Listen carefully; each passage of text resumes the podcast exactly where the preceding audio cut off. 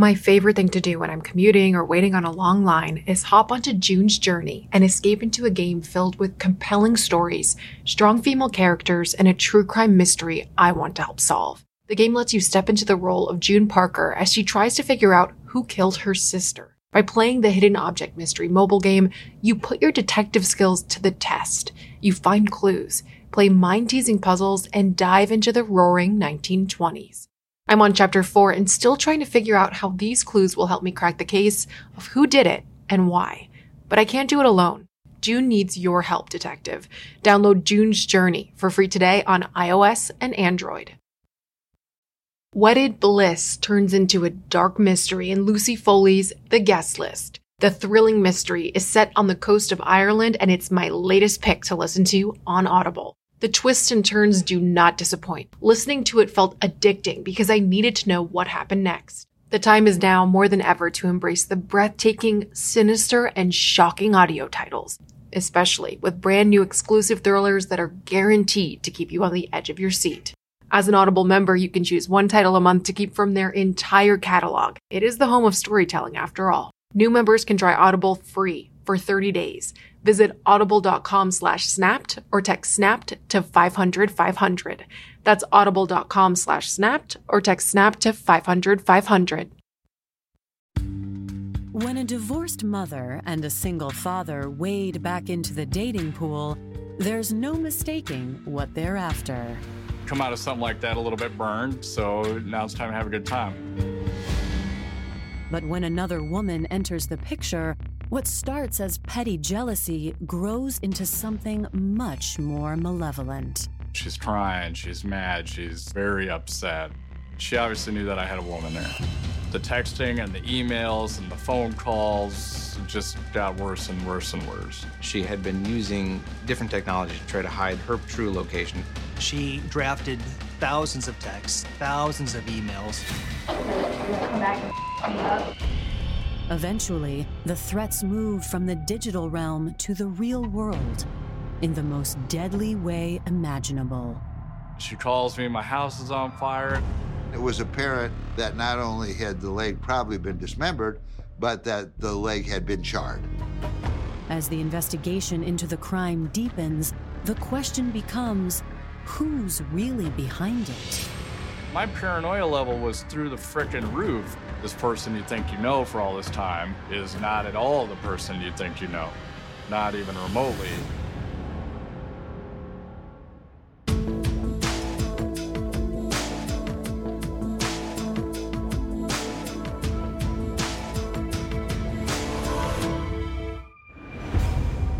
December 5th, 2015, Council Bluffs, Iowa. At 6:30 p.m., dispatchers in this quiet Omaha suburb receive a harrowing call. 911, what's the address of your emergency? I've been shot in the leg. The caller is 40-year-old Liz Golyar. Liz reported being shot in a lake north of Council Bluffs in a park. Where are you in the park, ma'am? I'm in one of the parking lots on the um, left hand side. I have a little red Toyota and I'm laying next to it. According to Liz, she was walking on a trail when the attack occurred. Okay. Is the assailant still nearby? I don't think so. They took off running. Okay. As first responders race to the scene, the dispatcher tries to gather as much information from Liz as she can. How many people were there? Oh, I, I don't know. I only heard one. Do you know if it was male or female? A female. Is there more than one wound? Um, I think it was one. They shot off a couple of shots. They only hit me with one, I think. oh, my, my pure leg is filled with blood. Oh, Jesus. By the time emergency responders arrive, Liz is losing consciousness. As Liz is rushed to the hospital, sheriff's officers secure the park and begin the search for the shooter. Omaha police helicopter makes it up there and kind of scans the area. This shooting is just the latest in a long line of bizarre and deadly events that started more than three years earlier.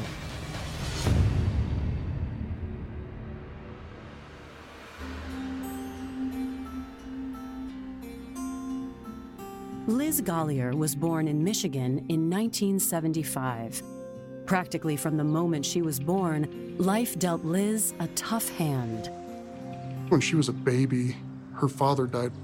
But then shortly after that, her mother, I believe, was walking somewhere up in Michigan where she's from, and a car went off the road and struck her and killed her. And there was no other family to take her in, so she went to the foster system. After years in the foster system, Liz was adopted. The family provided Liz with love and support. But after graduating high school, Liz decided to strike out on her own, eventually settling in Omaha, Nebraska. By the time she was 37, Liz had given birth to two children and was rebounding from a failed relationship. After a few months on her own, she tried online dating and came across the profile of 35 year old Dave Krupa. Like Liz, Dave had recently ended a decade long relationship. He was in a very long relationship with a lady named Amy Flora. Amy and Dave, they went out for, I think, almost a dozen years, and they had two children together. We did the family thing, had the house and everything but the white picket fence, but we never went down to that courthouse and did a wedding.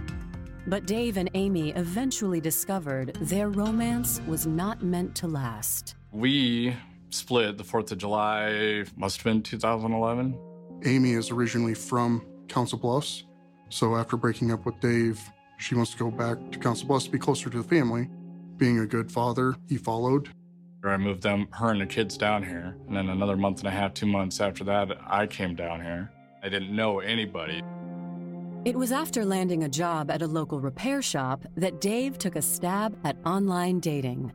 The first person to send him a message was Liz Golyar. We were kind of on the same page, nothing serious. Let's have a good time, you know, just some companionship.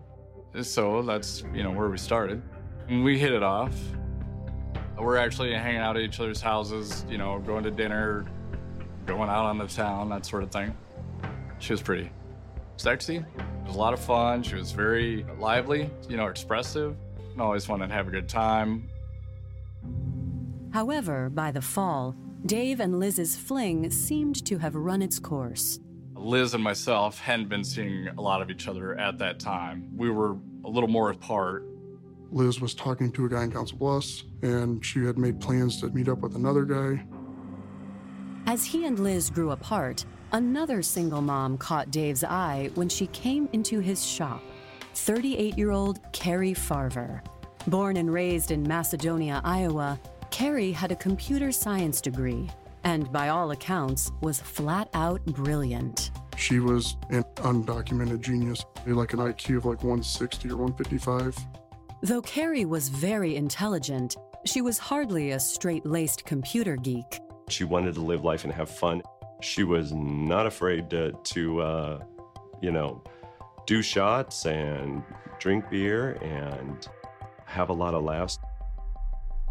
But the real joy in Carrie's life was Max, her 14 year old son from a prior relationship. I believe her son was her life. You know, that's what she worked hard for. That's was her priority. Carrie was a great mom. She never missed any of her son's football games or any band concerts. Between her son, her job, and hanging out with her friends, Carrie didn't really have the time or the desire to get into another serious relationship. She had pretty high standards herself, you know, as far as like who she would keep in her life and certainly who she would keep around Max. She was very protective of Max. Then, in October 2012, when Carrie laid eyes on Dave Krupa, their connection was instant. She was very pretty. She was also very confident. And, you know, I guess I ventured a little bit and uh, uh, we got a date. We hit it off. Like Liz Golyar before her, Carrie made it clear she wasn't looking for a serious relationship. We had talked to each other face to face about not being that involved. She made it very clear up front that she was not there for that. Dating multiple people at, at times and playing the field, as they call it, she thought it was entertainment, you know, didn't make any apologies. It was exciting. Like I said, she was super smart. She was smarter than me, that's for sure. She had opinions and wasn't afraid to share them, which was nice. And she certainly wasn't bad to look at. She stayed over quite a bit. Dave and Carrie seem to have forged the perfect, no strings attached relationship. So much so that Carrie seemed unfazed that Dave and his other recent girlfriend, Liz Golyar, remained friends, even after the romance fizzled out. That is, until Carrie and Liz ran into each other at Dave's apartment one November afternoon.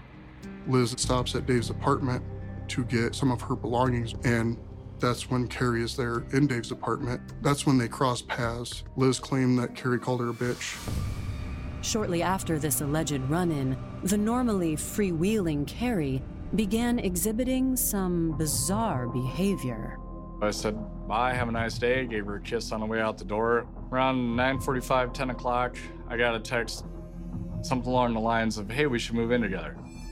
I was extremely left field. We had already talked about these sorts of things, and neither one of us was interested in a serious relationship. So I just texted her back and said, you know, probably not. Almost as fast as I could put my phone back in my pocket, I get a text back. Fine, I found somebody else. F you, go away. I don't want you anyway. You're a piece of crap. On and on and on and on. Carrie's abrupt change of character leaves Dave stumped. But is this just the beginning of the fury? Coming up, will this once innocent fling become a full blown fatal attraction? My phone was literally unusable. It would just vibrate all day long. They kind of believe that someone that's bipolar would do something like this.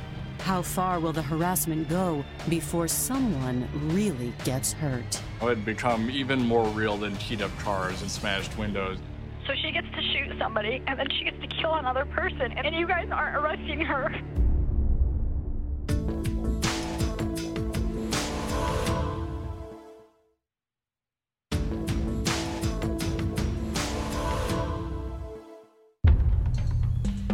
In November of 2012, Dave Krupa's fledgling romance with Carrie Farver has taken a turn for the worse after a heated exchange between Carrie and Dave's ex girlfriend, Liz Golyar. When they crossed paths at Dave's apartment, Liz claimed that Carrie called her a bitch. Soon after, Dave reminded Carrie that theirs was meant to be a casual affair, nothing too serious. That's when he began receiving a series of harassing text messages. Carrie was texting me again, just generally being rude. You know, I hate you, you're worthless, go away, don't talk to me. Dave assumed that if he simply ignored the messages, Carrie would eventually stop harassing him. Unfortunately, that wasn't the case. Just one after another, after another, after another, after another. Probably had over a thousand in a day or more. And the things she would email would just be vulgar, uh, call people horrible names. A Bunch of expletives, cussing. He had, since they had broken up, received emails or messages from Carrie, and it would be like a pictures of Dave's window saying, I'm watching you. Carrie's seemingly unhinged comments weren't solely directed at Dave. She also told him how she felt about his ex, Liz Golyar, as well. They were calling Liz names, nasty names, crazy horror, that kind of thing. It was a firestorm of jealousy that, that just bled out of all these communications. She'd be ranting about Liz, trying to say Liz took me away from Carrie. And then she'd flip around and say, Yeah, you're a piece of shit too, and Liz is a piece of shit, and I hope you die, and blah, blah, blah. The harassment got so bad that Dave considered going to the police. But on November 21st, 2012, the police come to him about Carrie instead.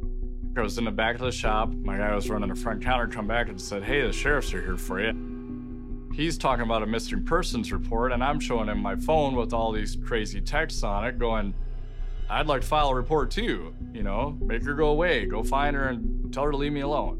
According to the sheriff's officer, Carrie's seemingly unbalanced behavior had recently bled into other areas of her personal life.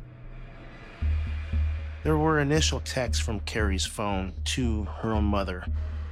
She received a message that Carrie was going to Kansas for a new job. I'm leaving and leaving my son, and good luck. You can raise him. She had never seen that type of behavior from Carrie, and that's what alarmed her so much.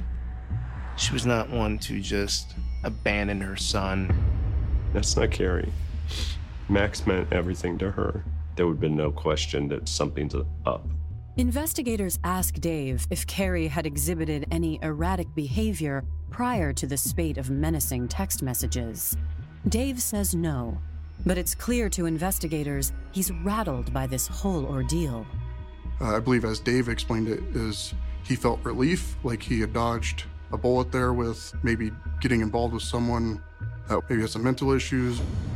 You know, if it's going to be this way, I'm glad it only lasted 14 days. I don't want to find that out six months down the road. Investigators ask Dave to let them know if he receives any additional messages from Carrie. He seemed very honest, transparent, more than willing to help. I mean, just whatever he could do to help, it was going to be a burden off of his shoulders if all this could be resolved. This seems to have gone from a case of harassment to one of child abandonment and a possible missing person. It just piled on to the overwhelming feeling of where do we go? What, what do we do next? In an effort to locate Carrie and to better understand the motive behind her actions, investigators reach out to Carrie's mother. They ask her if Carrie had any history of mental illness, and she informs them that Carrie has suffered from bipolar disorder.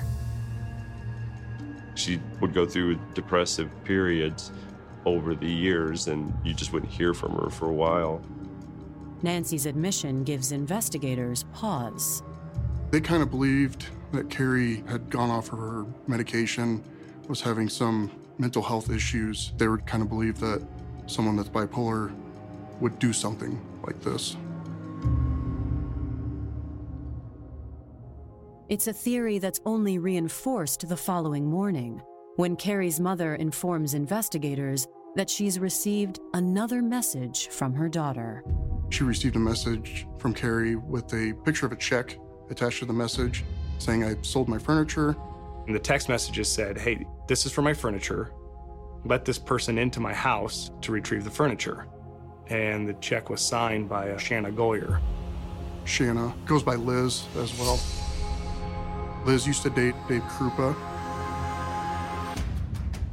That afternoon, investigators head to Liz Golyar's apartment.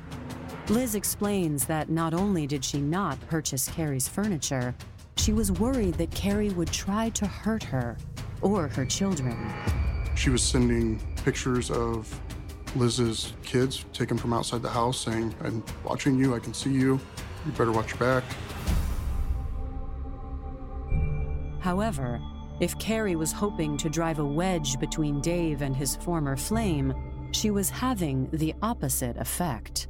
Liz. She was able to commiserate with her Dave because Dave was being harassed at the same time by the same person. And uh, it certainly drew the two of them closer together. We had this common foe, this common enemy, this common problem. You know, we could talk about it to each other because we're both going through it. Even though they're broken up, he comes running and he, you know, he comes to her aid and they get back together. We could be on the couch watching TV or a movie and had been sitting there for an hour or more, not on our phones, not doing anything, and all of a sudden I'd get an email or a text, and she did an email or a text from Carrie. The texting and the emails and the phone calls just got worse and worse and worse. In order to stop Carrie, investigators have to find her. So they turn to the internet to see if Carrie's social media profiles offer any hints to her whereabouts. We found a new social media profile, a Facebook profile, several dating profiles on different sites, numerous different what appeared to be cell phone numbers. It was just a constant something new pop up here, something new pop up here. Detectives hope one of these profiles will reveal Carrie's location. Coming up, the harassment goes from texting to something much more dangerous. She calls me, my house is on fire. Is that crazy, Carrie?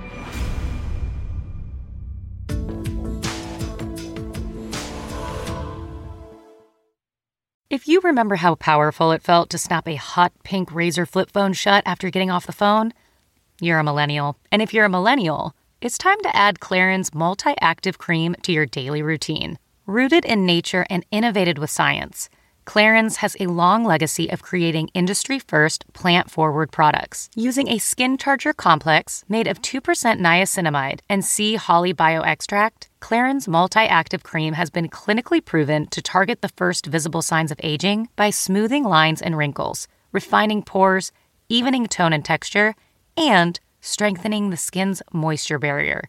While multi active creams can't bring back the golden age of boy bands, it can distress your skin. Clarins Multi-Active Cream is available online now. Go to clarins.com slash truecrime and get Multi-Active Day and Night Cream for 10% off, a free welcome gift, plus free shipping on your first order. That's C-L-A-R-I-N-S dot com slash truecrime with promo code truecrime. clarins.com slash truecrime with promo code truecrime. Angie has made it easier than ever to connect with skilled professionals to get all your home projects done well. Just bring them your project online or with the Angie app and answer a few questions. With Angie, you can book instantly at an upfront price or request and compare quotes from multiple pros so you can find the best price for your project. So the next time you have a home project, just Angie that and start getting the most out of your home. Download the free Angie mobile app today or visit Angie.com. That's A N G I.com.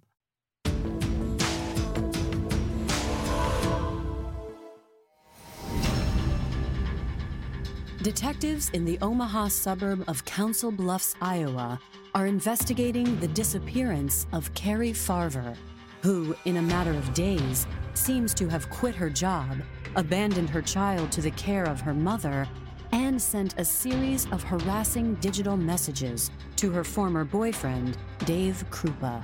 Dave Krupa was living under the assumption that he was being stalked by Carrie. Something along the lines of 12,500 emails. But Dave isn't the only target of Carrie's digital assault. Dave's ex, Liz Golyar, also reported getting similar emails. Carrie has been harassing Liz, sending all these text messages and so forth. Every time she would get a harassing email from Carrie, she would forward that along to Dave. For the next few days, investigators monitor Carrie's various profiles, but there's no activity that would reveal her current location. Then, on January 10th, 2013, Dave Krupa pulls into the parking lot of his apartment complex and is greeted by an unwelcome surprise. He saw a car parked. It was literally, I mean, 50 feet probably from his front door to his apartment. And as soon as my attention was drawn to it, I went, that's her truck. That's her Explorer. I called the sheriffs immediately, said, it's here, come and get it. Sheriff's deputies impound Carrie's vehicle and deliver it to CSIs for forensic processing. But again, it seems Carrie has successfully covered her tracks. They said that thing was in pristine condition. It had been cleaned. It was obvious to them. As routine procedure in a missing person case, CSIs process the vehicle for prints. Thankfully, they're able to recover one potential clue. They are able to lift a print off of a mint container that's left in the console area in the front. The print was ran through AFIS, you know, nationwide, see if we get lucky and it hits on something. And we got zero hits. Uh, there was no match. The print was not even a match for Carrie. With nothing to indicate where she is or what she'll do next, investigators are at a loss.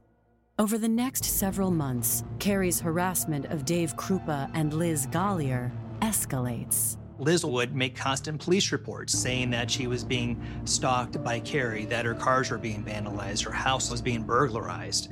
In all those reports, she identified Carrie as the person who had committed these crimes. Then, in the early morning hours of August 17, 2013, the situation takes a potentially deadly turn. Dave had received an email about 12:30 a.m. It seems to be Carrie saying, "I'm burning Liz's house down right now. I hope uh, her and her kids are here so they all die." Moments later, Dave receives a panicked call from Liz. She calls me, my house is on fire. It's that crazy Carrie. I'm like, oh my God. I get in my car and drive over there. All I saw was a bunch of fire trucks. The house was total. It was clearly an arson because there was accelerants. Gas from within the house was used, poured on clothes and a couch in the basement. Fortunately, Liz's children weren't home at the time of the fire, but there are several victims. Liz's pets, a snake, a dog, a couple cats, all died in the fire due to smoke inhalation. Guy helped her clean up some stuff and drag it out of the house, but she wouldn't tell me where she's going. I don't want your crazy stalker to follow me. totally understandable. I get it. I don't blame you one bit. From that point on, Carrie's harassment slowly dissipates. There were periods where I would only get two or three emails a day. That was kind of always there. But at some point, it dropped off pretty dramatically. Though the harassment seems to have stopped, the fact remains no one has seen Carrie Farver in more than 10 months, a fact that deeply troubles Carrie's friends and family, especially her son. She had missed significant events in her her life that she would not have missed. Her birthday would come and go, and Max did awesome in football and then graduated. She talked about that when he was four. And um, there's nobody that would have been more proud, and nobody had any answers. When detectives show Carrie's family the string of emails and texts Carrie allegedly sent to both Dave Krupa and Liz Golyar, Carrie's family has doubts about their authenticity. Carrie's mom said, This is not the way my daughter speaks. She doesn't misspell words. She didn't have this sort of tone that was in the messages. The harassing messages continue to flare up periodically for more than two years. Finally, on December 4th, 2015, there's an unexpected development. Liz Golyar walks into the Pottawattamie Sheriff's Office looking to file a complaint. You said that you were trying to file harassment? Yeah, a harassment, stalking. She keeps stalking me on Facebook. Has Carrie finally returned? Or is this complicated case about to take another unexpected twist? She starts telling us about how this lady named Amy is harassing her. Amy, we find out, is mother of Dave's children. According to Liz, it all started a few weeks earlier when she began receiving emails and Facebook messages from Amy. We'll beat the shit out of me for looking at her. But it wasn't just the threatening tone of the messages that unnerved Liz. It was their eerie similarity to the messages she used to receive from Carrie. The grammar was really bad in all the same ways, and it was the same repetition over and over and over. You can tell it's the same person. Could it be the same person behind both Amy and Carrie's harassing emails and texts? Liz seems to think so. They only dated for two weeks, and I don't understand why a person would still be stalking him almost three years later. I would find it more reasonable to believe that his kid's mom is behind it. If Amy Flora is responsible for all the harassing messages, is it possible she's also responsible for Carrie Farver's disappearance? Investigators ask Liz to forward them her recent exchanges with Amy Flora. Liz agrees. But less than 24 hours later, the case takes yet another unbelievable turn. One, what's the address of your emergency? Oh, yeah. I've been shot in the leg. The day after she came into our office to make that harassment report with Avis, that next day, Liz is shot. Coming up, in the wake of the shooting, Liz fights for her life. And an already bizarre case takes another chilling turn. It appeared that she was targeting yet another female.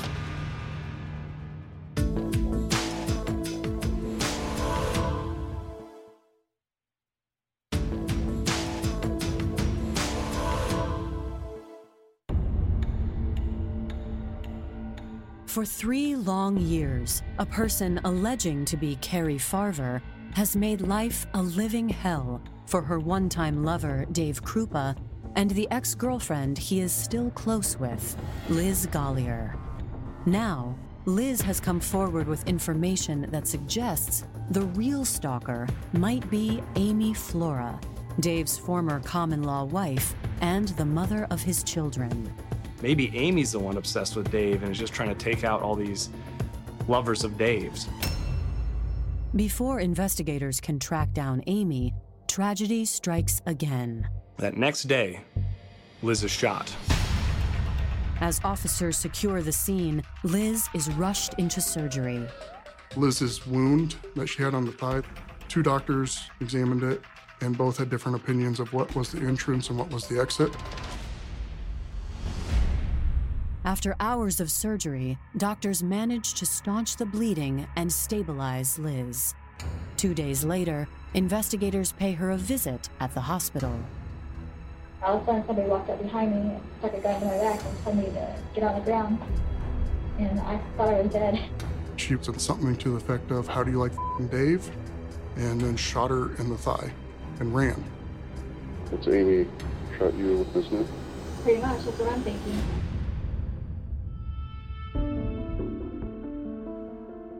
Police responded immediately to Amy Flora's residence. There, they located her with an infant son and another toddler age child. Police questioned her. She stated she had no idea what they're talking about. Amy claims she's been at home the entire day and was nowhere near the park at the time of the shooting.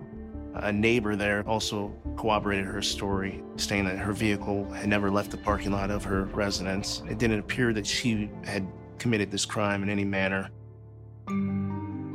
But if Amy hadn't shot Liz Golyar, then who had? Was Carrie Farver behind this spree of terror after all? Deputies hope the answer lies in the recent spate of threatening emails and texts Liz allegedly received from Amy Flora. Is there any possible way we could track, you know, keep going with what you have from those emails that we could still find any trace? There was a YouTube video uh, posted under the name Carrie Farver. It's just a video of somebody using a cell phone camera going through uh, Dave's apartment complex. They had been using different technology to try to hide their true location, but in this instance, they used their real IP address. The source of the video comes as a shock to investigators. And that real IP address it could be traced back to Council Bluffs, Iowa. That real IP address could be traced back to where Liz lived. It turned out to be dozens and dozens of accounts that were impersonating Carrie. Just one by one, each one of them found its way back to Liz. The breadth and extent of Liz's impersonation of Carrie is breathtaking. If you consider it, she drafted thousands of texts, thousands of emails, all purportedly from Carrie. She would use apps that would disguise her uh, email address. But if Liz Golyar had been sending these messages to herself, who was responsible for shooting her or for setting her house on fire? Dave Krupa at some point realized that his firearm had been stolen from his apartment. Shortly thereafter, Liz said she was in fear of her life from Amy. When law enforcement appeared to not take her claim seriously, all of a sudden Liz sustained a gunshot wound at a park. Amy Flora did not shoot Liz, Liz shot Liz. It's unbelievable that someone would set a fire in their own house knowing that their pets are going to die. This is how dedicated Liz was to this scheme. However, the new evidence raises an even more disturbing question.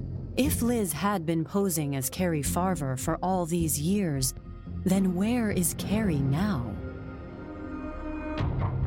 On December 14th, 2015, investigators invite Liz Golyar in for an interview under the guise that they want to ask her a few more questions about Amy Flora. We were going to tell her that we found remains. The remains hadn't been identified yet, but we believe that they might be Carrie's. If Amy's bold enough to shoot you, then she probably killed Carrie. And we know that Amy's communicating with you. I didn't know if maybe you felt comfortable, see if you could kind of push her for some more info on the Carrie thing. Because if she was, you know, come out with some details of exactly what she did to Carrie and so forth like that, that would help our case immensely. Well, I, I'll try like maybe one or two emails. And sure enough, boom, she goes home. She sent these emails into the police then saying, I've got these emails that Amy sent me confessing. The emails also paint a detailed, albeit brutal picture of how Carrie Farver died. She came over after Dave left for work. She caught her at the house and got her into Carrie's own vehicle. She stabbed Carrie in the stomach and the chest area multiple times. This happened in Carrie's vehicle. The body was burned afterwards, disposed of in a dumpster somewhere. She had cleaned the vehicle and returned it back to Dave's apartment complex area.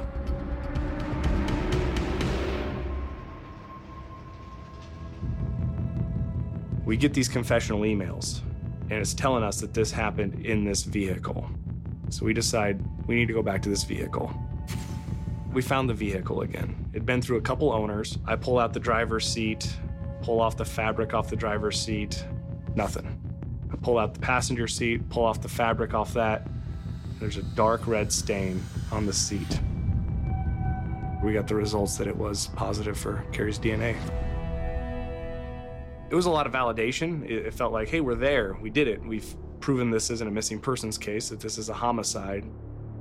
With Liz now in their crosshairs, investigators need to know if the fingerprint that was found in their initial search of Carrie's car could be a match to Liz. Doty requested uh, our crime tech to compare that print directly to Liz's fingerprint because it was on file from uh, Michigan arrest. And upon comparing those prints, it was a match that that fingerprint from the car was Liz Golyar's fingerprint. Even with this new evidence, the case against Liz remains circumstantial, and investigators are hesitant to issue a warrant for her arrest. We didn't have a body. Not a lot of no body homicide cases are tried, because a lot of prosecutors won't take them. However, given Liz Golyar's newfound fixation on Dave Krupa's ex, Amy Flora, detectives fear history may repeat itself. Anybody who's willing to shoot themselves is pretty off the charts, not stable. I'm convinced that she was about to do something very sinister to Amy as well. In late January of 2016, investigators reach out to Dave Krupa, letting him know that he, his children, and his ex, Amy Flora, could be in grave danger. Doty came to me at work that day and told me that we know Liz did it. We believe that Liz murdered Carrie. We believe that she is targeting Amy. I was shocked on many levels. They said, This is serious. This is real. You need to go take care of your kids. While investigators work to build their case against Liz Golyar, Dave Krupa moves back in with Amy Flora and their children. I get a call from Liz. She was very emotional. She was crying on the phone. She was very upset. So she gets to shoot somebody, and then she gets to kill another person, and then she gets to move in with Dave, and she gets to be free. And you guys aren't arresting her. Investigators invite Liz to the station to talk. When she arrives, they turn the tables on her. Why would you create all these emails? I haven't created any emails. They're coming from you. No, they're not. The finger's pointing right at you. Then I'm done talking, and I'm going to have my attorney because I didn't do anything. We knew she was following and stalking Amy. We know that she was driving by her home, and we were scared for Amy's life, really, honestly. And they were like, we need to do something. I've got enough uh, probable cause to make an arrest, and I feel we have plenty of evidence pointing the finger at her. Even as circumstantial as most of it was, it, it was still too much to overcome, in my opinion. With enough evidence behind them, police arrest Liz Golyar.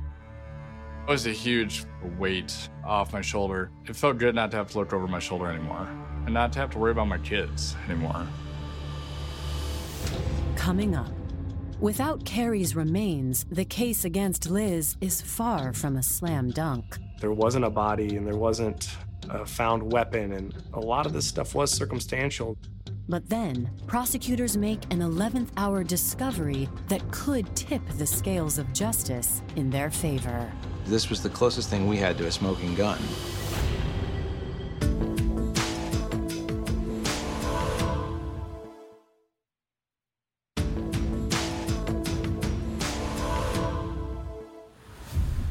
Spring 2017. 42 year old Liz Golyar is awaiting trial for the murder of 37 year old Carrie Farver. Prosecutors believe that after murdering Carrie, Liz assumed Carrie's online persona and pretended to stalk herself and her ex boyfriend, Dave Krupa, in order to cover up her crime.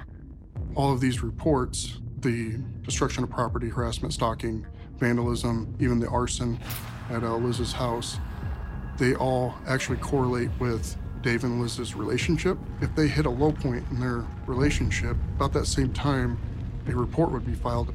This whole thing that was going on, that was crazy. I mean, that's Lex Luthor stuff. But as the trial approaches, prosecutors still have major holes in their case. Holes that Liz's defense attorneys are prepared to exploit. There was no body. There was no eyewitnesses. There was no murder weapon. That was going to be a huge obstacle. Seemingly on a whim, Detective Avis and Kava are out running around, stop by the shop, and Kava says, Hey, by the way, you know, we've looked at the computer, we've looked at the phones and everything. Is there anything else you got laying around? And I said, Oh, you know what?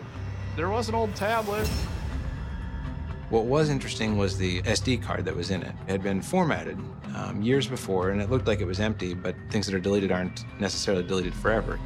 The images from that SD card made it apparent that this SD card belonged to Liz Golyar. Lots of selfies and just pictures that were consistent with things in her home. However, there's one photo that stops investigators dead in their tracks. I thought we might be looking at, uh, you know, a tattoo on a person. It looked like a foot to me. It looked like a human foot. It was uh, probably from the knee down. It was apparent that not only had the leg probably been dismembered, but that the leg had been charred. Could the leg belong to the victim, Carrie Farver? They reached out to Nancy Rainey, who is Carrie's mom, and just verified, you know, what tattoos did she have? And Carrie had a tattoo on her foot. It was a Chinese symbol, and I believed it, it meant mother. When the photograph was located of the tattoo, it was essentially our body that we were missing. This was the closest thing we had to a smoking gun. That gutted our defense because now, before, where there was no body, no cause of death, all of a sudden now they could say Liz did it. In May 2017, Liz Golyar's trial gets underway. Having waived her right to a jury trial, Liz's fate hangs in the hands of a single judge.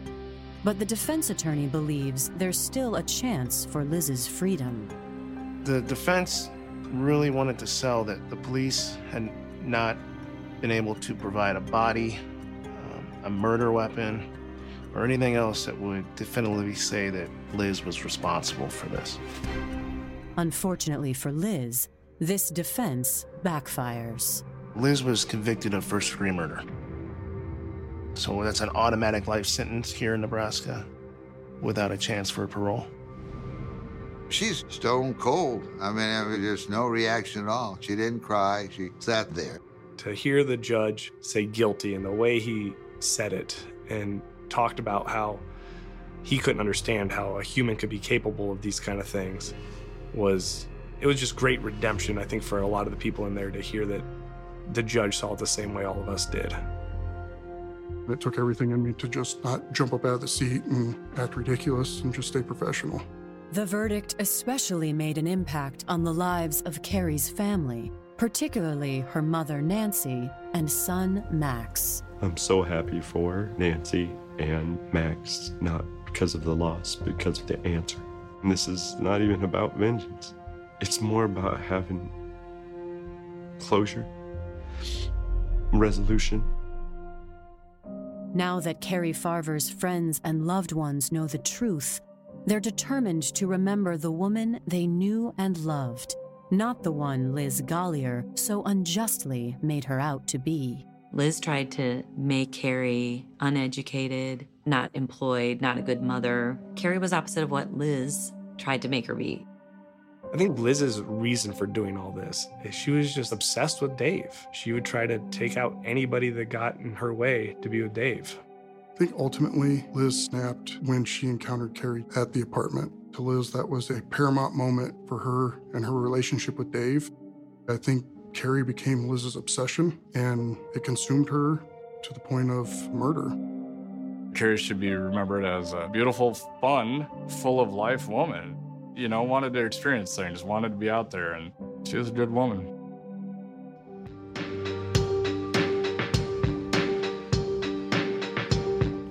Hi, Snapped fans. This is John Thrasher, co host of Oxygen's other true crime podcast, Martinis and Murder. I'm jumping in here because there's additional information about this case that you didn't hear in the episode. Tragically, Carrie Farver's body has never been found. Also, as for Liz Golyar, she's currently being housed at the Nebraska Correctional Center for Women. For more true crime stories and updates, be sure to subscribe to my show, Martinis and Murder, with new episodes dropping every Thursday and Sunday wherever you listen to. The wait is over. So far, you're not losing. The only thing you're losing is my patience. Quickly, I see that. Bing! The queen of the courtroom is back. I didn't do anything. You wouldn't know the truth if it came up and slapped you in the face. I see he's not intimidated by anything. I can fix that. New cases. She wanted to fight me. Leave her alone. Okay, so, um. Not, this is not a so. This is a period. Classic Judy. Did you sleep with her? Yes, Your Honor. You married his cousin.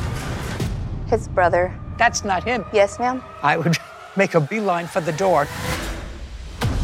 The Emmy Award winning series returns. How did I know that? I have a crystal ball in my head. It's an all new season. It's streaming. You can say anything. Judy Justice. Only on Freevee. Podcasts.